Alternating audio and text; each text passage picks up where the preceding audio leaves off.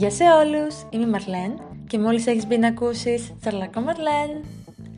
Έρχομαι με το πρώτο καραντινάτο επεισόδιο σε απευθεία σύνδεση από το πατρικό μου δυστυχώς. Και το θέμα που θα συζητήσουμε αυτή τη βδομάδα, το βλέπετε από τον τίτλο προφανώς, και το λες και επίκαιρο, αλλά είναι στη ζωή όλων πιστεύω σε κάποια στιγμή, είτε είναι για καλό λόγο είτε για άσχημο. Το θέμα λοιπόν σήμερα είναι η μετακόμιση. Σκέφτηκα να μιλήσω για το θέμα γιατί πρόσφατα, δηλαδή ούτε μια εβδομάδα πριν, αναγκάστηκα να μετακομίσω λόγω της κατάστασης άρον-άρον και δεν ξέρω, ένιωσα ότι θα ήταν πολύ ωραίο να μιλήσω γι' αυτό, για τη δική μου εμπειρία, αλλά και για κάποιες δικές σας εμπειρίες. Σας ζήτησα στο Instagram και στο Facebook να μου στείλετε κάποιες δικές σας ιστορίες μετακόμισης και θα τις μοιραστώ και, και αυτές μαζί σας, αλλά και τη δική μου. Πιο συγκεκριμένα, εγώ θα μετακόμιζα κανονικά το Δεκέμβρη. Δεν είναι ότι μετακόμισε εντελώς έτσι το πουθενά. Αλλά τώρα είναι ακόμα Νοέμβρης, όπως καταλαβαίνετε. Οπότε είχα ένα μήνα μπροστά μου. Είχα σχέδια, είχα πράγματα να κάνω. Αλλά πρώτα ολικές μάσκες, πρώτα ολικό κλείσιμο μαγαζιών. Και τώρα δεύτερο lockdown. Οπότε τα όρια στένεψαν και όπως καταλαβαίνετε το πιθανότερο είναι ότι θα έχουμε μία παράταση. Κάποια μικρή παράταση, έτσι λέει ο φίλτατος ε, πρωθυπουργούλης. Οπότε αναγκάστηκα να ξενικιάσω μια ώρα αρχίτερα. Θα ξεκινήσω τη δική μου ιστορία, λέω να ξεκινήσω με την ιστορία ενός από εσάς. Αυτή η ιστορία είναι ανώνυμη, αλλά έχω μια εντύπωση ότι ξέρω ποιος την έστειλε, αλλά εντάξει, άμα είσαι αυτός που ξέρεις ποιος είσαι, τέλος πάντων. Λοιπόν, λέει, Μετακόμισα το 2019 όταν και έγινε η εισαγωγή μου σχολή. Τρομερή χαρά εγώ, είχα περάσει εκεί που ήθελα, χαμός. Βολάρα σου έρχομαι σε παρένθεση. Με το που φτάνουμε Βόλο, αρχίζουμε την αναζήτηση σπιτιού, που ευτυχώς έληξε έντοξα και σύντομα. Γενικά, παιδιά, επειδή και εγώ σπούδαζα στο Βόλο, η αναζήτηση σπιτιού είναι ένα πολύ λεπτό ζήτημα. Βέβαια, σε όλες τις πόλεις, έτσι, μην λέμε τώρα και συγκεκριμένα για το Βόλο να τον κάψουμε, αλλά είναι πολύ μεγάλο θέμα το να βρεις σπίτι, το οποίο ανταποκρίνεται και σε αυτά που ψάχνεις. Γιατί δεν θέλουν όλοι απλά να βρουν ένα κρεβάτι και ένα δωμάτιο. Κάποιοι θέλουν να είναι σε καλή κατάσταση, να είναι σχετικά καινούριο, να μην έχουν περάσει 50 γενιές και 50 θυσμοί από αυτό το σπίτι. Οπότε ναι, είναι πολύ θετικό το να βρίσκεις εύκολα και γρήγορα σπίτι. Συνεχίζω λοιπόν. Όταν αρχίσαμε να πηγαίνουμε τα πράγματα εκεί, το χάος να προσπαθεί από τη μία ο πατέρας μου να φτιάξει το γραφείο και να περισσεύει μια βίδα.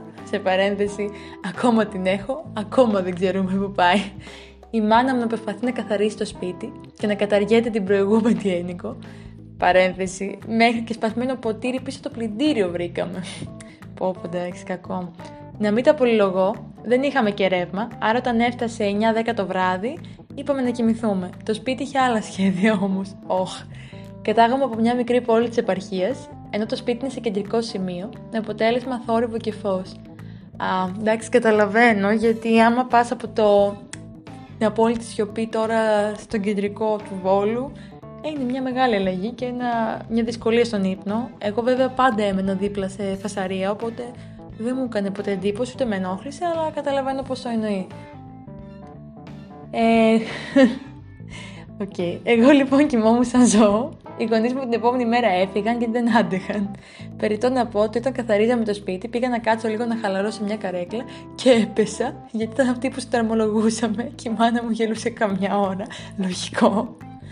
Τέλος, όταν πρωτοείδα το σπίτι, είχε ακόμη την ένεκο μέσα. Τίμια, πολύ τίμια, μας γράψει παρένθεση.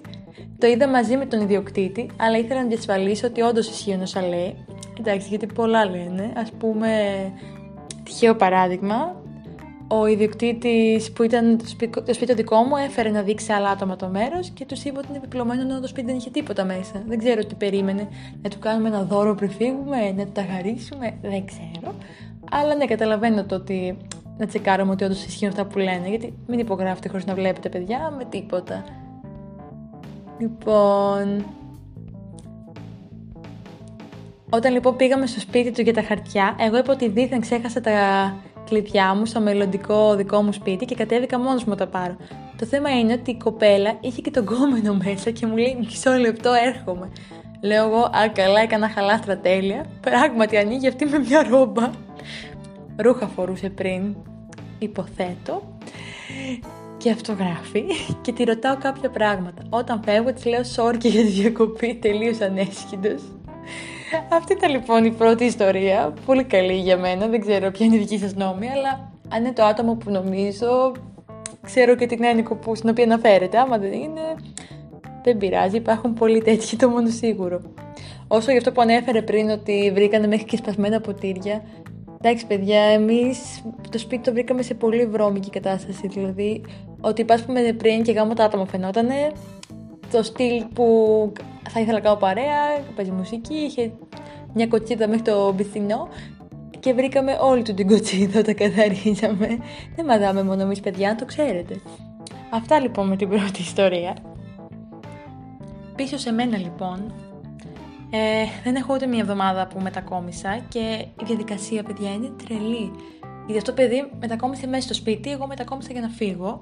Οπότε είναι διαφορετικό. Σίγουρα είναι καλύτερο το να μπαίνεις παρά να βγαίνεις, γιατί το είχε διάσει κάποιος άλλος στο σπίτι. Όπως είπα πριν, θα ξενίκιαζα σε ένα μήνα από τώρα. Οπότε δεν υπήρχε θέμα τώρα πότε θα πάμε τα πράγματα και πόσο καιρό θα κάνει. Ε, μια μετακόμιση πάνω κάτω, ένα τετραήμερο το θέλει. Να μαζέψει τα έπλα, να αποστρεμολογήσει, να μαζέψει τα ρούχα, αντικείμενα, οτιδήποτε. Ε, μπορώ να σας πω ότι το Σάββατο έγινε lockdown και όπως ξέρουμε όλοι, ε, αυτό έγινε γνωστό την Τρίτη, την Τετάρτη, δηλαδή δύο μέρες πριν. Τι να προλάβεις να κάνεις. Κάναμε ολόκληρη μετακόμιση δύο άτομα μέσα σε ένα 24ωρο. Δηλαδή τη μία μέρα από τις 4 το μεσημέρι μέχρι τις 12 ασταμάτητα και την επόμενη μέρα τις 8 το πρωί μέχρι τη 1 το μεσημέρι ασταμάτητα. Δεν το πίστευα κι εγώ ίδια ότι κατάφερα να κάνω όλη αυτή τη διαδικασία σε τόσο χρόνο. Ήταν τόσο η κατάσταση μέσα σε υπερένταση, μέσα σε άγχος. Εντάξει, το πέρσιμο πήγε σύννεφο, μην κρυβόμαστε. Αλλά ήταν τρομερό και τραγικό. Δηλαδή, από τη μία έβλεπα το σπίτι να βιάζει, θέλω να βάλω τα κλάματα, από την άλλη έλεγα να προλάβω. Απ' την άλλη μου σφαίραν τα νεύρα γιατί δεν γινόταν τα πράγματα που τα ήθελα, μου πετάγαν πράγματα, δεν το χρειαζόμαστε αυτό, δεν χωράει στο αμάξι, δεν χωράει στη μεταφορική και ήταν όλα ένα χάος. Η δεύτερη ιστορία που έχω για σας είναι η ιστορία φίλης και την έχω ξανακούσει πάνω κάτω, αλλά σίγουρα θα είναι πιο λεπτομερής εδώ πέρα και από ό,τι βλέπω αρκετά λεπτομερής, οπότε ας ξεκινήσουμε. Εξαναγκαστική αλλαγή φοιτητικής στέγης. Η ιστορία αφορά τη μετακόμιση το πρώτο φοιτητικό σπίτι μου με κεφαλαία σπίτι μου, καταλαβαίνω τι εννοείς. Στο δεύτερο που μοιράζομαι με τον αδερφό μου. Τα σπίτια έχουν διαφορά 100 μέτρων μεταξύ τους, όντως, οπότε όλη η μετακόμιση έγινε στα χέρια, χωρίς μεταφορικές, απλά εγώ και ένας τότε φίλος μου. Την πρώτη μέρα που μπήκαμε στο καινούριο σπίτι, καθάριζα μανιωδώ η μάνα μου και η θεία μου και εγώ μάζευα τα ρούχα του παλιού του σπίτι. Αφού είχα φτάσει σε ένα ικανοποιητικό επίπεδο καθαριότητας, την πρώτη μέρα αρχίσαμε να πηγαίνουμε τα πράγματα το ένα σπίτι στο άλλο. Το αστείο της υπόθεσης είναι πως έπρεπε η μετακόμιση σχεδόν να γίνει σε τέσσερις μέρες. Τι τέσσερις μέρες, γλυκούλα, εγώ σου λέω είναι 24ωρο το άδειασα το σπίτι με τα έπιπλα. Αλλά τέλος πάντων, σε φυσιολογικά επίπεδα προφανώς και είναι τέσσερις μέρες στο νερό. Έτσι και έγινε. Μέσα σε τέσσερις μέρες, εγώ και ο φίλος μου εκείνος είχαμε μεταφέρει από γραφεία μέχρι τραπέζια, καρέκλες, μικροπράγματα Γελούσαμε πάρα πολύ γιατί ενδιάμεσα πίναμε τσίπορο χωρίς να τρώμε τίποτα. Fuck. Είχε πλάκα. Σηκώτη βέβαια αργήσαμε να αποκτήσουμε ξανά μετά από τόσο αλκοόλ. Λογικό. Και ξέρω και το φίλο που λέει, οπότε λογικότατο. Κυκλοφορούσαμε σε κεντρικούς δρόμους με κάτι φόρμες και κάτι παλιά παπούτσια, μουσκεμα στον υδρότα, αλλά είχε πλάκα. Τώρα αυτό δεν ξέρω μετά τυχαίο, αλλά συνήθως όταν, ή όταν έχουμε να κατέβουμε για Χριστούγεννα ή όταν πρέπει να γίνουν τέτοιες διαδικασίες, φοράς ό,τι ρούχο βρεις, ό,τι πιο πρόχειρο για να μην το λερώσεις, να μην σου πέσει πουθενά, να μην σκιστεί πουθενά. Οπότε ναι, τη φάση την έχω ακριβώς στο μυαλό μου όμως. Σπάσαμε και κάτι μικροπράγματα, αλλά υγεία δεν πειράζει. Μέσα σε όλα, μέσα σε όλα λοιπόν, ενώ θέλαμε το βράδυ να κάνουμε και ένα μπάνιο στο παλιό σπίτι, κάτι είχε γίνει και δεν είχε νερό με πίεση και συνεχόμενα και στο καινούριο σπίτι δεν υπήρχε ζεστό νερό. Όχ, κακό. Οπότε αναγκαστικά βολευόμασταν στο παλιό σπίτι επί 5-6 μέρες, που γινόταν η μετακόμιση και η εγκατάσταση στο νέο σπίτι γινόταν ένας χαμός. Εν τέλει μπήκαμε στο νέο σπίτι, χωρίς νερό φυσικά, και αρχίσαμε να προσαρμοζόμαστε στη συγκατοίκηση με τον αδερφό. Αχ. Η ιστορία είναι μια σχεδόν mainstream ιστορία μετακόμισης, ωστόσο τα συναισθήματα μέσα σε αυτή την ιστορία είναι αναρρύθμιτα. Για μένα προσωπικά σπίτι μου ήταν και θα είναι πάντα το προηγούμενο σπίτι. Αυτή η μικρή τρύπα σε ένα ισόγειο, κάπου σε ένα στενάκι που αναγκάστηκα να αφήσω. Εκεί που όποιος και να ρωτήσει θα σου πει πόσο όμορφες στιγμές έχουμε ζήσει. Το καινούργιο σπίτι είναι απλά σπίτι. OK, okay, ναι, έχουν υπάρξει αυτό πολύ όμορφες στιγμές προφανώς, όμως τα τρία χρόνια στο παλιό μου σπίτι δεν τα αλλάζω με τίποτα. Τα τρία ομορφότερα χρόνια της φοιτητικής μου ζωής. Ξέρεις ποια είσαι. Δεν ξέρω και μόνο που διάβασα αυτή την παράγραφο ανατρίχιασα γιατί κατάλαβα πόσο άσχημο είναι να χάνεις το σπίτι σου. Βέβαια είναι ωραίο να μπορείς αυτόματα κατευθείαν να βρεις ένα καινούριο. Αλλά αυτή η αίσθηση δεν μπορώ να την περιγράψω πραγματικά. Όταν είδα τη μεταφορική να παρκάρει κάτω από την πολυκατοικία, κάτι έσπασε μέσα μου.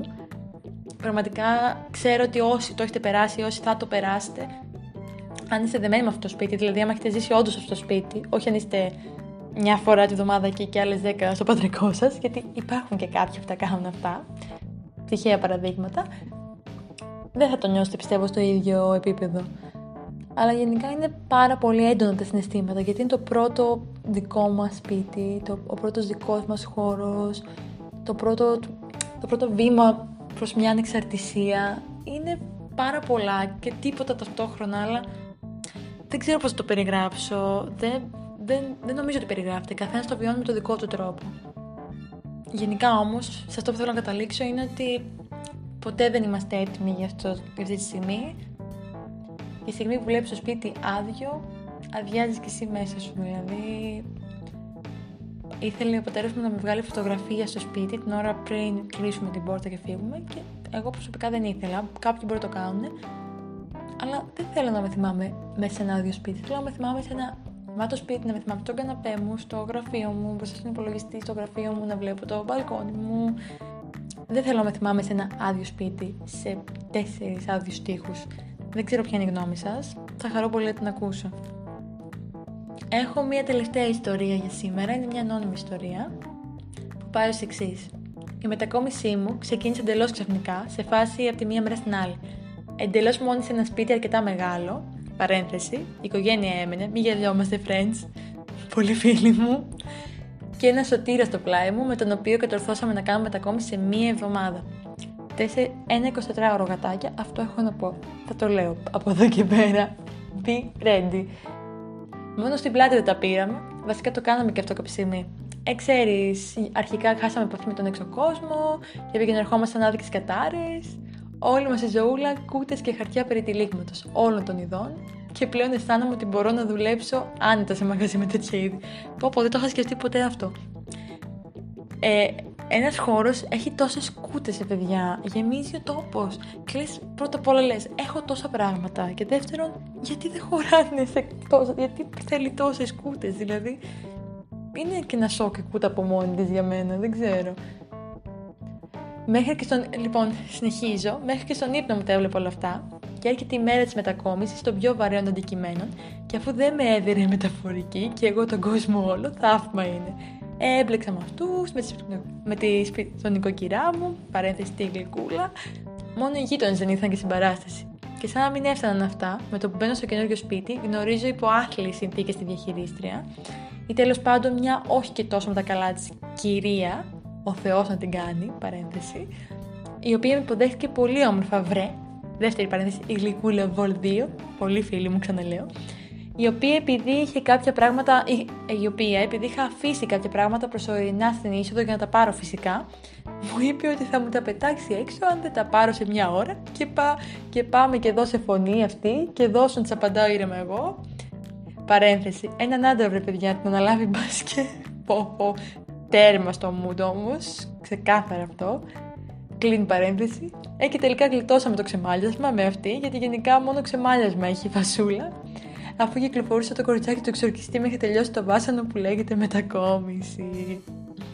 Πω πω. Ναι, γιατί δεν είναι μόνο το να μετακομίζεις να φεύγεις ταλαιπωρία. Κάποιες φορές είναι και το να μετακομίζεις να μπαίνεις στα ταλαιπωρία από ό,τι φαίνεται. Γιατί στην πρώτη ιστορία νομίζω ότι είπα ότι δεν είναι το ίδιο, γιατί ίσως το είχε διάσει ο προηγούμενος στο σπίτι, αλλά δεν είναι το θέμα μόνο το άδειασμα. Γιατί μπορεί να συνήθεια πολύ από το ένα σπίτι στον άλλο, να μην έχεις τους γονείς σου, να μπορεί να τα κάνεις με φίλους σου, τη δουλειά ή να ψάχνεις μεταφορικές είναι πολύ ταλαιπωρία το μόνο σίγουρο. Αυτές ήταν οι ιστορίες που είχαν να, μοιρα... που είχαν να μοιραστούν ε, οι τηλεθεατές μου μαζί σας. Και θα κλείσω το επεισόδιο με ένα αστείο περιστατικό που έγινε στη δικιά μου μετακόμιση. Λοιπόν, εγώ μένω σε μια οικογενειακή πολυκατοικία, οπότε δεν έχουμε, δεν είχαμε, τουν, τουν, τουν, ούτε διαχειρίστρια, ούτε τέτοια θέματα, δεν κανονίζαμε όλα μεταξύ μας, τέσσερις όροφοι, εντάξει. Τα δύο πρώτα χρόνια στον, στον όροφό μου είναι τρία διαμερίσματα, το δικό μου και άλλα δύο. Τα τρία πρώτα χρόνια δεν είχαμε ανταλλάξει κουβέντα με κανέναν, οπότε ήταν σαν να μένω μόνη μου. Φέτος γνωριστήκαμε με τους γείτονες. Φέτος. Όχι φέτος, στις αρχές του 2019, τέλος πάντων, το Σεπτέμβριο του 2019. Και είχαμε κάποιες επαφές και τα λοιπά. Και η πολυκατοικία αυτή, τη μέρα που μετακόμισα εγώ σε αυτή, σε, συγγνώμη, σε αυτή την πολυκατοικία, μετακόμισε και ένα γατάκι. Τι γατάκι, ο γάταρος τον λες τώρα, ο υπονομαζόμενος Λούλης. Η ιστορία πίσω το Λούλη στα γρήγορα, ξέρω ότι σας ενδιαφέρει κατά βάθος, είναι ότι η ιδιοκτήτρια τον βρήκε κάποια στιγμή και νόμιζε ότι είναι θηλυκό γιατί δεν έκανε τον κόμπο κοιτάξει. Και το ονόμασε Λούλα και μετά είδαν ότι είναι αρσενικό και είπανε ότι για να μην μπερδευτεί το γατί το είπανε Λούλη για να καταλάβει ότι λέμε το ίδιο πράγμα. Ναι παιδιά αυτή ήταν η δικαιολογία ότι για να μην μπερδευτεί το γατί. Ο Λούλης γενικά σε ένα τα διαμερίσματα τα άλλα τον είχε η κοπέλα και τον έβαζε συνέχεια μέσα στο διαμέρισμα οπότε είχε συνηθίσει να μπουκάρει στα σπίτια όλων και και λοιπά. Εντάξει, βέβαια, κατά τη διάρκεια, δεν λέμε τώρα από την αρχή, γιατί στην αρχή ήρθε μαζί με μένα στην πολυκατοικία. Κάτι το οποίο με στεναχώρησε πολύ που έφυγα, γιατί ουσιαστικά μαζί μπήκαμε στην πολυκατοικία και εγώ έφυγα και αυτός έμεινε πίσω. Άδικο για μένα, έπρεπε να φύγει αυτός. Αλλά τέλος πάντων. Γιατί σε κοιτάει με ένα βλέμμα γεμάτο μίσος. Είναι η κλασική άποψη για τις γάτες που έχουμε μερικοί, αλλά είναι με τις ώρες το κακομίδη. Είναι άμα έχει δεν έχει τα θέματα του ψυχολογικά, του ορμονολογικά του, είναι, είναι καλούλης. Επειδή όμως ο Ρούλη έχει συνηθίσει να μπουκάρει στα σπίτια, αλλά εγώ ποτέ δεν τον άφηνα γιατί μια φορά μπήκε κατά λάθο και δεν έβγαινε με τίποτα και έπρεπε να μπει κάποιος άλλος στο μπάρι. Πώς είναι κάτι παιδάκια που τα αμολά σε ένα παιχνιδάτικο. Έχεις κάνει το λάθος μόνος σου. Δεν πρόκειται να φύγει από εκεί το παιδάκι μετά. Εμείς στη μετακόμιση είχαμε ανοιχτές τις πόρτες για να μπορέσουμε να μεταφέρουμε τα πράγματα πιο εύκολα, να τα βγάλουμε σιγά σιγά έξω και μετά να τα κατεβάσουμε όπου έπρεπε, τέλος πάντων. Κάποια στιγμή είμαστε στο διπλανό δωμάτιο, όπου το Λούλης ήταν ανοιχτή την πόρτα. Ξεπροβάλλουν ξαφνικά δύο αυτιά, μια μουσούδα, κάτι μάτια γουρλωτά εντελώς αθώα και κοιτάει αριστερά, δεξιά και τρέχει μπολίδα στο μπαλκόνι. Αυτός γενικά τον έχουν αμολυτό στη σκάλα. Είναι τη πολυκατοικία. Είναι των ιδιοκτητών, αλλά ουσιαστικά είναι τη πολυκατοικία. Φεύγει η βολίδα στο μπαλκόνι, φαίνεται ότι έχει σκάσει ο κακομίρι μες στην πολυκατοικία. Τρέχω κι εγώ λούλι από πίσω, τον κυνηγάω. Με είδε, όχ, λέει, μπαίνει μέσα και μπαίνει κάτω τον καναπέ. Και, σου, και κάθεται εκείνος, δεν βγάζει άχνα. Και σηκώνει το κάλεμα του καναπέ και γουρλώνει το μάτι. Σοκαρίστηκε που τον, που τον βρήκα, μάλλον. Και τότε το κάνω, πήγε ρε. Και πετάχτηκε από κάτω και βγήκε έξω. Ε, μετά από μισή ώρα ξαναμπήκε μέσα και έκλεισα την πόρτα. και κάπως έτσι λοιπόν τελειώνω με όλες τις ιστορίες γύρω από τη μετακόμιση και κλείνω με το συμπέρασμα ότι είναι ένα μεγάλο βήμα στη ζωή μας και μπορεί να μην συγκρίνεται με κάποια άλλα, αλλά σίγουρα έχει τη δική του ξεχωριστή θέση, ειδικότερα όταν μιλάμε για το πρώτο σπίτι που είναι δικό μας και το πρώτο σπίτι που αποχωριζόμαστε. Ελπίζω να, το, να μην αναγκαστείτε να το περάσετε σαν και εμένα, που αναγκάστηκα να φύγω από τον κλέφτη και να ευχαριστηθείτε λεπτό προς λεπτό τη μετακόμισή σας και το μάζεμα των πραγμάτων. Κάποιος θα μου πει ότι ίσως ήταν καλύτερα, γιατί δεν πρόλαβα να πονέσει όσο πρέπει, ίσως επειδή έγινε τόσο γρήγορα, αλλά από την άλλη κάθε στιγμή μετράει. Αυτά από μένα. Μπορείτε να με βρείτε στο Anchor, στο Spotify, πλέον και στο YouTube, στο Google Podcast και σε όποια άλλη πλατφόρμα ακούτε, ακούτε τα δικά σας podcast. Και τα δικά μας και όλων, ξέρετε τι εννοώ. Στείλτε μου στο Instagram για ό,τι απορία θέλετε, συμπληρώστε το Google Form για να κάνουμε και άλλα τέτοια ωραία επεισόδια και θα σας δώσω ένα επόμενο τσαλάκο Μαρλέν. Bye!